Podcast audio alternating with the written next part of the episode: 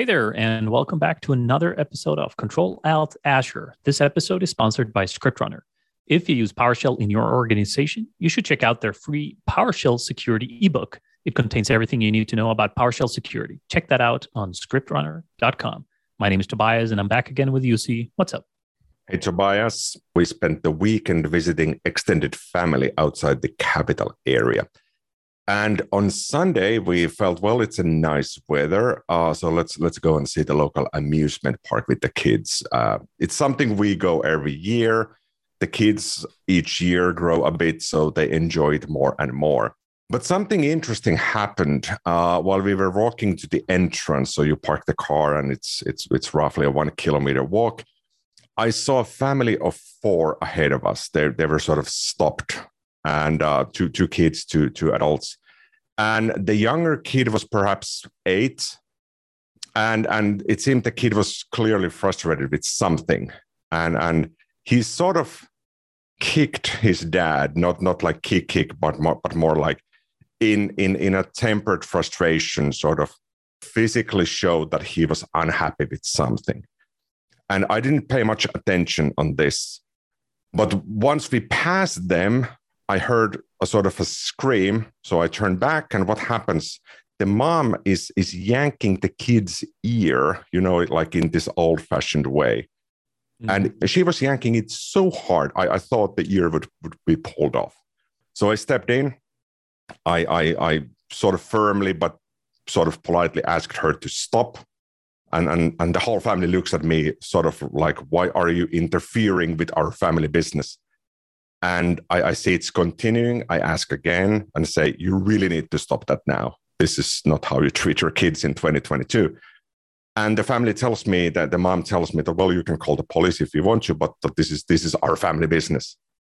So I, I take one step forward and say, yeah, you really need to stop now. Uh, which he finally finally does, and and the whole situation sort of diffuses here, and we carried on, we went in and we didn't see the family later on, but it, it, has been a couple of days now. And, and I'm still sort of processing this a bit like, so, so how do you come up with this sort of a solution? And at the same time, what sort of underlying problems or, or challenges have to happen in order for this to be normal at the same time? And I also realized there's not much I could have done beyond calling somebody or, or that's mostly it. But this this is the first time in, in in 20 years i'm seeing something like this. And and it's interesting we had a really nice day at the amusement park but this was sort of in the back of my head thinking that's why and how and could there be something you could do to stop this from happening in the future? But i figured well no not not not really anything i can do in my power. So that's been top of mind for me yeah, that's pretty interesting. And yeah, you don't see that often. It back in the day, also here in Sweden, it was a common thing to dra i öronen, which is like pull your ear. So if yep. you were a naughty child, you would pull the ears. But but we're talking about 40 years ago. Exactly. Like a long yeah. time ago, it, not 2022, because at some point they even changed the law saying that obviously child abuse is illegal, uh, which was not in the law previously. So I don't know when that happened, but for the longest of time and, and my entire life, I believe, and that's been illegal. So it's not something that I've ever seen either up close or on a distance. So I can only imagine how this is to kind of watch. But I think you handled that the the right way. There is no, you cannot do anything else. You cannot physically engage in a way. You can just ask them to stop. Otherwise, call the call the cops, and they have to figure things out. And then determine if there are additional measures they need to take to ensure that these children remain safe for the rest of their lives and things like that. Exactly. Uh, it, it sort of is interesting, but at the same time, it's sad also to see people behaving so differently on what you would expect as a parent to, to treat your kids or anybody else's kids. So you, you don't want to see it. Yeah, exactly. So what's been up with you? Hopefully something a bit more positive. Yeah, no kids injured during my last few days. I've been designing my outdoor shower, and it's not as easy as I imagined. And if you're a regular uh, listener to the show, you know we've talked a lot about both of our different house projects that we have going on. I have my super small garden, my super small house, 50 years old. We have renovated a bit, and now I'm in the garden trying to figure out how to build a small jacuzzi. Uh, you can find pretty affordable jacuzzis these days and a wooden deck around it. And then I want an outdoor shower because we only have one shower indoors. So, and I have two girls and Helena, my, my better half.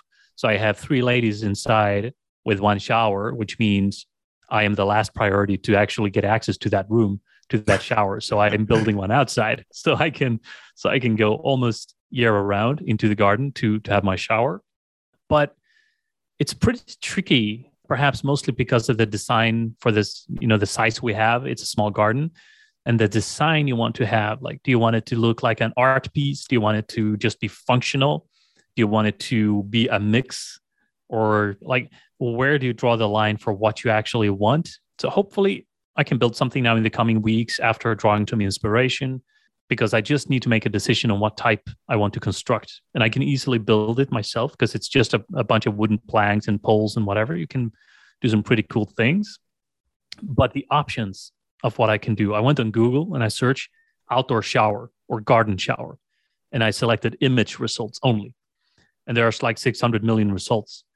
And I take a look, just 20 different ones. And it's like, yeah, I, I want all of these for different reasons but I have to select one type and, and build it. So a lot of thoughts going into what I want for myself because I want to treat myself now when we finally are getting ready with the house. I want to have this experience of the outdoor shower, perhaps mostly because I will not get access to the indoor shower. So yeah, it's it's been struggling a bit with uh, what kind of design I want to put here, but at the same time, I realize I am getting so much energy from this because it's fully analog. I go out into the garden with my measuring tool and I can like just lay it on the ground and I put a pin down and a pin over here and a, a line in between them and I can draw things up, pull a piece of paper and make a sketch and like I do everything analog uh, except for like the notes. I put them into OneNote so I know what to order when I when I need to order it. So it's a very nice exercise, but the decision is tough like what do you actually want to build? Which doesn't really matter. I can build something in in five years when you realize i want something different. You can just build something different. But at the same time it's what like when you build a, a proper like cloud native solution you want to think about all the things ahead. Like we talked about the well architected framework and things like this recently. You want to think about things ahead even if you're not going to build it right now. You want to think about the trade-offs you're making. You want to think about like the checklist if you will of things that you need or might need in the coming years so you don't kind of design something that you have to then reconstruct. Uh, so i see similarities with my line of work but fully analog and i'm getting a lot of energy out of it. So it's pretty cool. So simple project. Could I could I perhaps suggest this sort of an agile approach? Because we're so close to summer just get something done now, get the experience, and then rebuild it for next year. So get a plastic bag, fill it with water, put it hanging, use a small pocket knife, stab a hole, you have your shower. Uh, funny side note here, because again, if you're a regular listener, you know I go a lot into the woods camping. I have a portable outdoor shower already, which is exactly that. It's a um, plastic bag, but it's of good material and there's a small hose coming down with uh, a bunch of holes in it. So I can go to a lake, I can collect water, and then I can filter the water and, and clarify it and put it into the bag, put it into the sun for a few hours. And then the bag has this material that it heats up the water. And then I have a hot shower in the middle of the woods. But that that's for another time. So I, I do have the temporary solutions. It's not good enough. Alrighty. So so today's episode is about F5 Engine X on Azure. What, why, and so the F5 Nginx support for Azure was announced during Microsoft Build in, in late May 2022. And it's it's natively available in preview now. It's a public preview, so anybody can try that out. And and it used to be available on Azure before, but that was a compute-based solution, meaning that you're essentially provisioning a virtual machine. So F5 Nginx. Toby, are you familiar with this family of products and capabilities? I am um, not an expert, but I have come across it because I've, I've worked a lot with Docker and Docker images and hosting different types of solutions running in different types of containers. And there are plenty of Docker containers prepared with Nginx, which is kind of like a load balancer, proxy, web server kind of thing. So, for example, I know that my blog that is running with quite some traffic, this is hosted on Ghost Pro, and they also use Nginx as the load balancer and underlying server. Uh, for several things that I've worked with in the past, Nginx has also been kind of the entry point for the web application. But that's the extent of my knowledge. I've always used a ready-made image, used the defaults, made a few configurations, and then put it up to good use, but never actually run this in production myself because most of the services I rely on, they have load balancing built in, or we've used a different type of load balancer. So that that's kind of the extent of my knowledge here. Is that about right?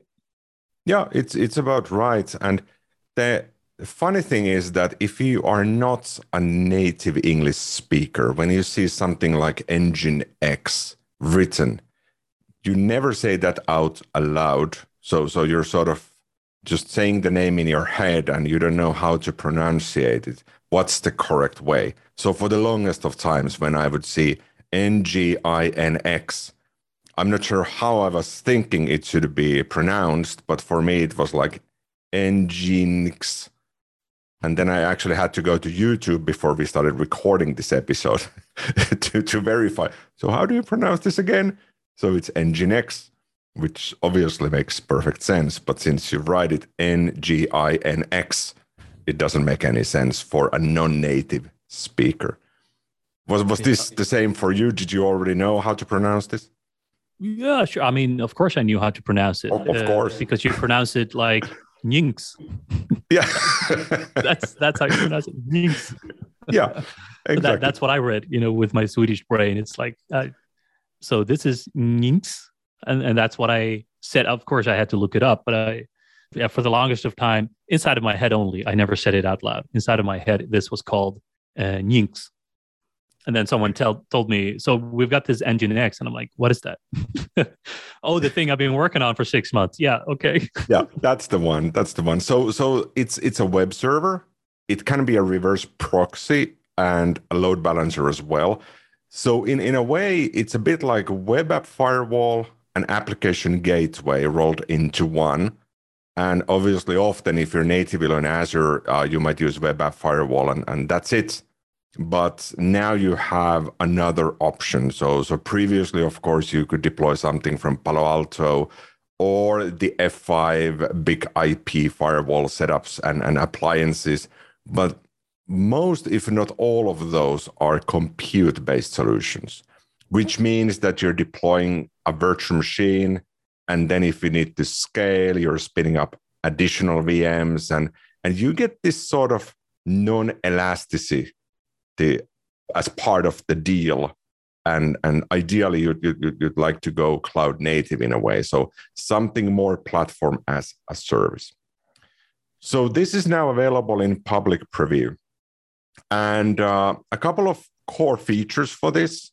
So once you set this up you can authenticate and authorize traffic with json web tokens it's a bit the same as with api management what you would do so instead of anybody calling for your exposed services through the F5 Nginx, you can also authenticate and authorize traffic. Beyond this, you can do routing, health checks, and that's about it. So in, in a way, on the surface, it's super simple, but at the same time, depending on how you configure it, it starts to sort of reveal and expose additional complexity in the configuration. Would you would you agree on on on, on the features, or are you perhaps expecting or using this in your mind for something else? So I'm what I'm thinking is like if if we now have this F5 Nginx on Azure um, as a service, there has to be some benefit as opposed to just pulling a container image and plugging that into an Azure container instance or a, a small kube cluster or an um, you know Azure compute service or compu- um, Azure container app uh, or an Azure app service as a container. There has to be, of course, a benefit, I think. And so I'm thinking here, what is the added value? All the features you listed, these are core features of uh, Nginx but surely they're like on the management plane, something in Azure has to be extended here. And I'm guessing this is the benefit of using it as a managed service or, or a service like that that you get. Surely you have to have app insights or monitoring somehow. Surely you have to have an ease of configuration. How do you deal with secrets? How do you do these things? Um, I'm thinking this has to be part of the service somehow? Or otherwise what's the benefit of, of using it as a as a service as opposed to just spinning up a cluster? Good good point. Um, so there's native azure monitor support which i think is sort of a core requirement for any service nowadays that you spin up in azure. And for any of the keys and secrets that you have there's azure key vault support uh, to my knowledge, and I did go through all of the documentation from F5 and also all of the documentation from Microsoft on, on the service. To my knowledge, no native support for App Insights. And this is not to say you couldn't build the support yourself with the configuration capabilities, but perhaps you'd ideally do this on, on, a, on, a, on an app service level instead of, of the F5 level. So provisioning this super easy. You go to Azure Portal, you go to Marketplace, you click on F5 Nginx. The only things you really need is a VNet, and the VNet has to have a subnet. So you deploy this to uh, to a VNet and and and the selected subnet, and it's bound there. And now you can start routing traffic as you like. But since this is in public preview, when I was setting this up for a quick test, because I didn't really know F5 Nginx that that that intimately, I, I wanted to see how it works on top of Azure. The regions that are available in preview are East US 2, West US, West Central US, and Australia East. Nothing in Europe. Are you hmm. using any of these normally? Um, I've I've used Central US and Australia East quite a bit actually, uh, because running distributed workloads uh, across the globe with customers from all over the world uh, who wants to access the solutions from their closest location, of course, with lower latency and better performance, things like that. That you know, then we deploy things into data centers closer to them, which is which makes sense. But main deployments we do is in West Europe, as always. This has, you know, since the, the dawn of times uh, in, in Azure, when you're in Europe, West Europe has been like the golden standard. That's where things happen. That's usually where the first previews hit as well, before they even come to North Europe and to other locations within Europe. So I'm a bit surprised that it's not part of that, but at the same time, it's a preview. Whenever that rolls out in GA, I'm sure we'll have this globally rolled out. Agreed. I'm I'm now thinking, looking at the list of the available regions, I'm now thinking perhaps this has something to do with the EU privacy laws or some other restriction, because technically there's nothing that's stopping from having the F5 Nginx running in West Europe or North Europe. For configuration, so once you set it up, you select the VNet, you select the subnet. Uh, configuration takes about two minutes or, or provisioning takes about two minutes and configuration does take longer. Azure Portal does not have much on this. You have three buttons manage Nginx config, manage certificates, and manage monitoring. None of these work initially. So you have to have a managed identity. You go and create that first. You allocate that for the instance. And then you can do configuration changes you can point to certificates and keys in Key Vault, and you can actually get some data through Azure Monitor. But let's perhaps focus on the config because that's the key to actually getting this up and running. So there's nothing graphical to configure Nginx on Azure. All configuration happens through a config file. You can have one or multiple. And those can be either JavaScript or the Nginx config syntax, which looks a bit like JavaScript, but it's not. And you can do the configuration in an embedded Visual Studio Code in Azure Portal. And you just come up with the configuration file name from the top of your head. And assuming it doesn't exist already, it will be created for you. So the approach here is that you type in your config for the whole firewall, web server, reverse proxy, load balancer, or you introduce that from GitHub and you use GitHub Actions that whenever there's an update, they will they will push that to your instance. So any thoughts on this? And and if you've worked on this, have you have you tried the, the configuration syntax or the JavaScript based one? Um, I, I haven't done that with uh, with Nginx and, and the service, but I really like the simplicity, like the, the config and pulling a managed identity to it. Which coming back to what we talked before, if if this is now a service in Azure, there has to be something more than just running the service. And and of course, this is a key part. Managed identities being tied to it. You can use role-based access control, and you can decide, you know, whatever this thing gets access to and, and what identity it's going to run under. So if it needs to perform some type of action, that you can grant the more granular permissions that way. Um, super cool. Um, I haven't used like the embedded VS Code instance in the Azure portal very much. Um, so I'm, I'm not deeply familiar with how you do the config for Nginx and things like that. I've mainly stood up the ones we had programmatically, and then it's just been running. So I, I have yet to take a look how how this actually works, but I do like the integration to uh, to use um, GitHub CI/CD pipelines with GitHub Actions.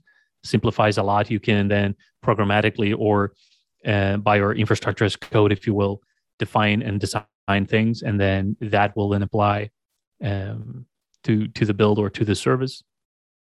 Um, so I, I kind of like that. I like the idea here, but I don't have much thoughts beyond, okay, this might simplify if I need to use this myself. Um, for my, my personal use cases and the use cases of the things we have deployed, we have Azure App Services, Gateway, Azure Front Door, things like that, which is taking care of load balancing and things like that for us.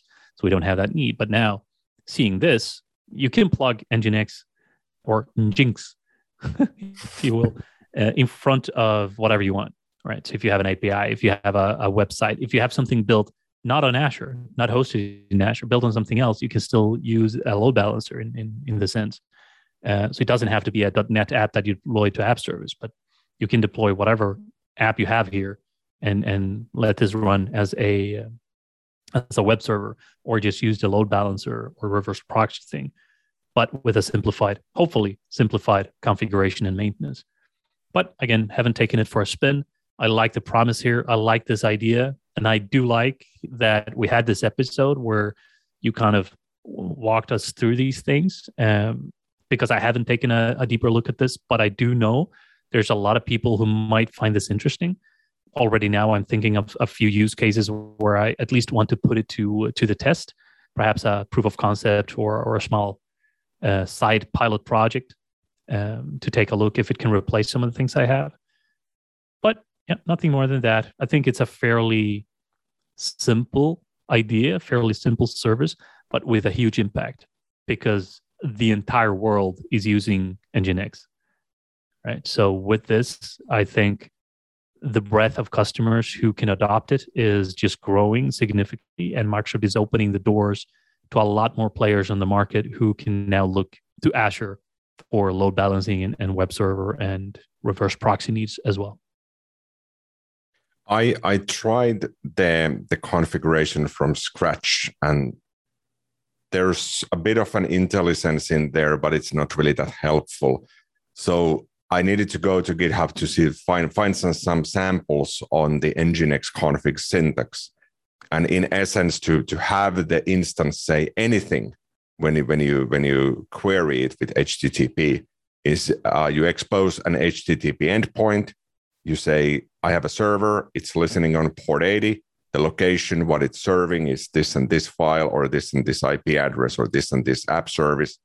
And that's it. So, in, in a way, you can do these one liners, if you will, with, with all of the configurations. And, and what I did try is I wanted to have the Nginx instance say hello world when I just do an HTTP GET over port 80. And you can get that up and running in five minutes. So whenever you change the config, it takes about 30 seconds for the instance to pick that up after you hit save in the in the VS Code instance.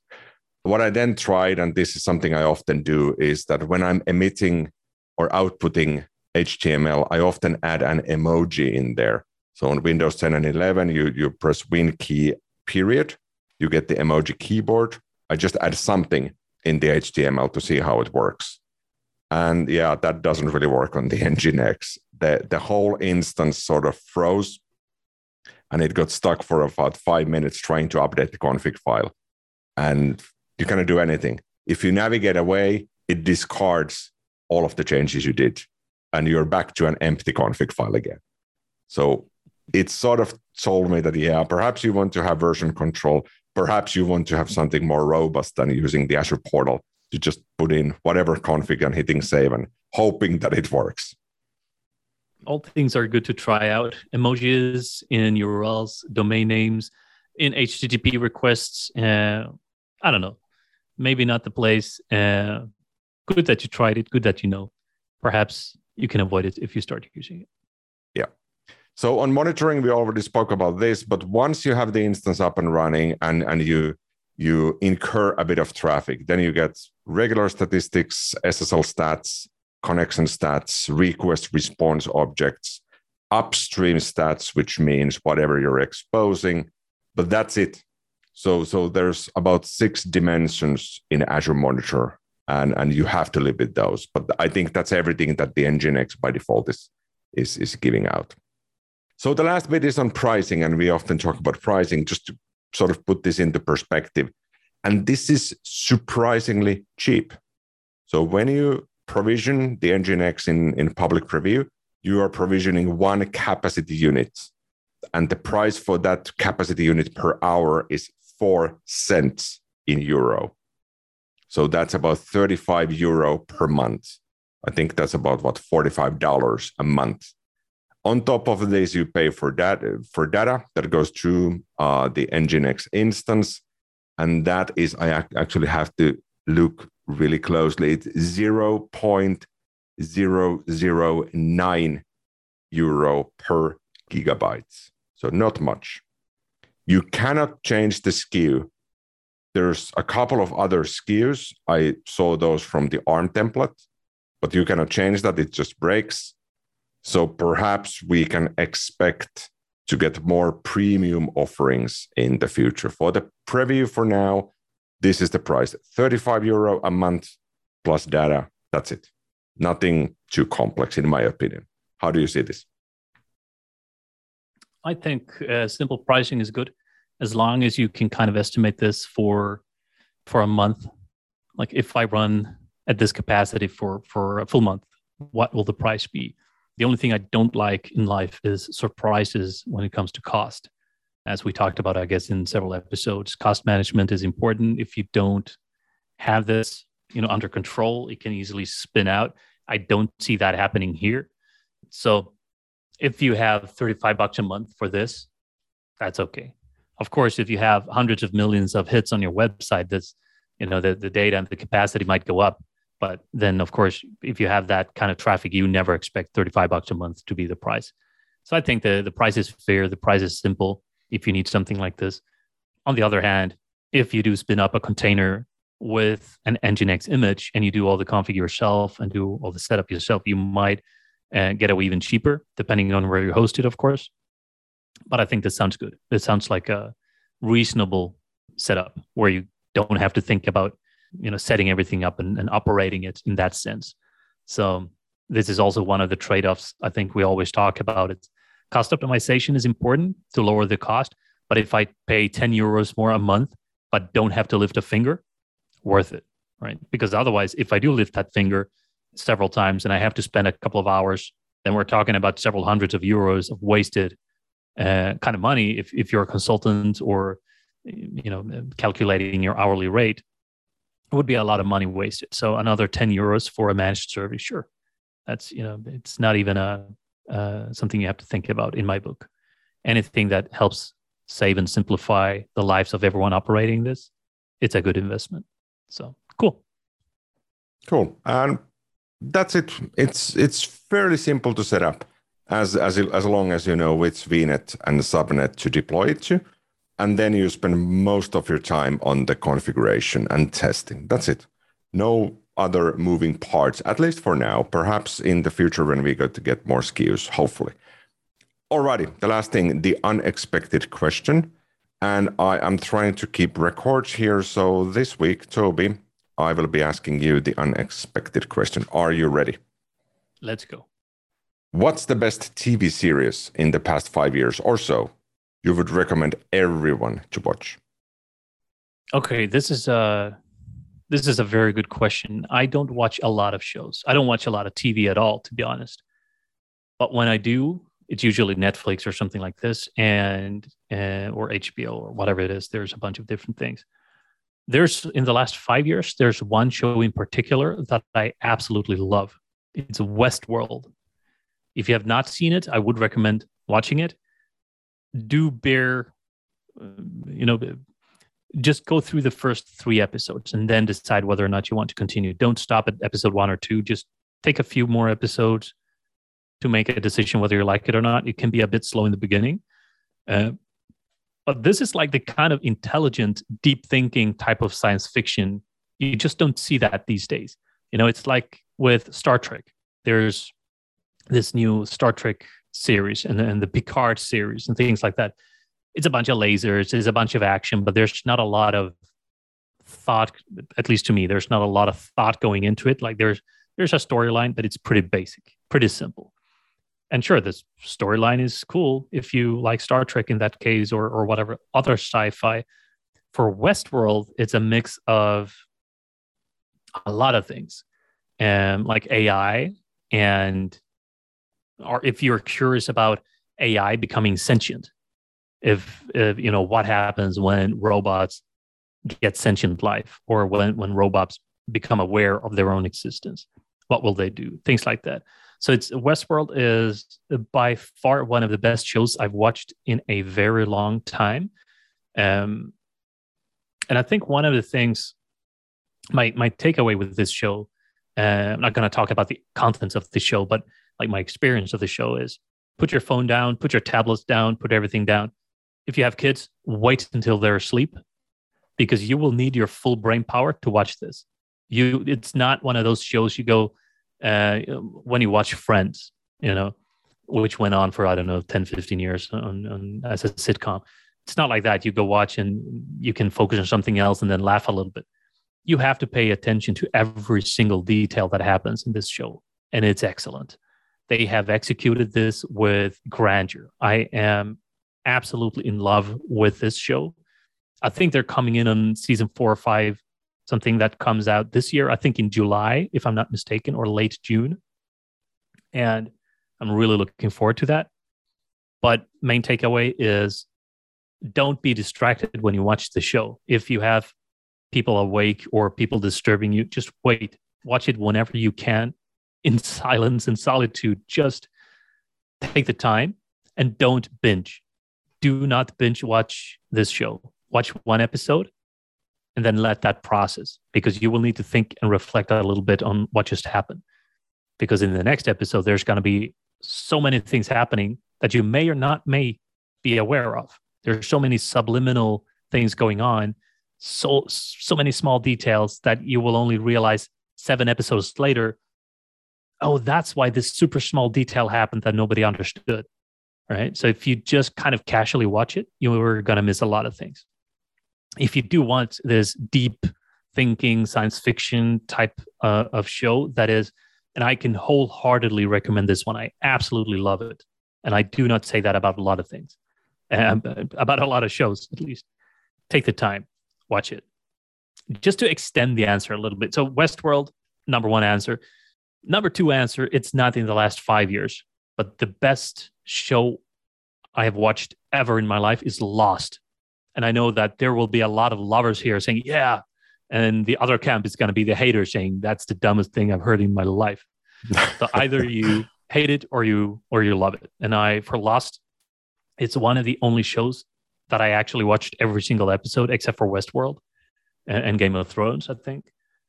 And Lost was also this kind of show where you never knew what to expect in the coming episode because it was so crazy and they just went bananas.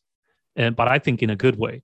And I, I also heard that there was a writer strike in the middle of that. They changed direction of the entire show because it was new writers coming in, which obviously changed a lot. But to me, was great, right? Super strange in a lot of ways, but you never knew what to expect. Every episode was different, always something unexpected, always a surprise, and you always were left with more questions than answers. And I think this is for me why it's an interesting show. I don't want one of those sitcoms where you start and end an episode with a full story. I just I want this long storyline where you have a lot of questions being figured out, but you get equally or even more questions asked in every episode and then you have to reflect for a week. Why this? Why why what is that? Why is that number there? What is this? Why is there a button? Why what does that happen? That's what I love about a show. We have that with Westworld to some degree as well, where you have this very long storyline and each episode builds on the longer storyline and it's a super complex uh, kind of setup and the delivery is super cool and of course, of course anthony hopkins is also part of westworld so that makes it even better but anyway that was a long answer to a short question and i don't watch a lot of shows but the three ones i just mentioned which is number one westworld and then lost and then game of thrones these are the three shows I actually like. Everything else is just noise or something to kill time. These shows, really good, according to me. And I might I, have undermined all my opinions by saying lost, and I realized that. I I think I gave up with Westworld after episode three in season one. It was one of those never-ending episodes, I think, and I was like, yeah, I don't have time for this. But now when you explain it like this, I might give it a chance again, especially if there's multiple seasons now and if it picks up. Let's see how that goes.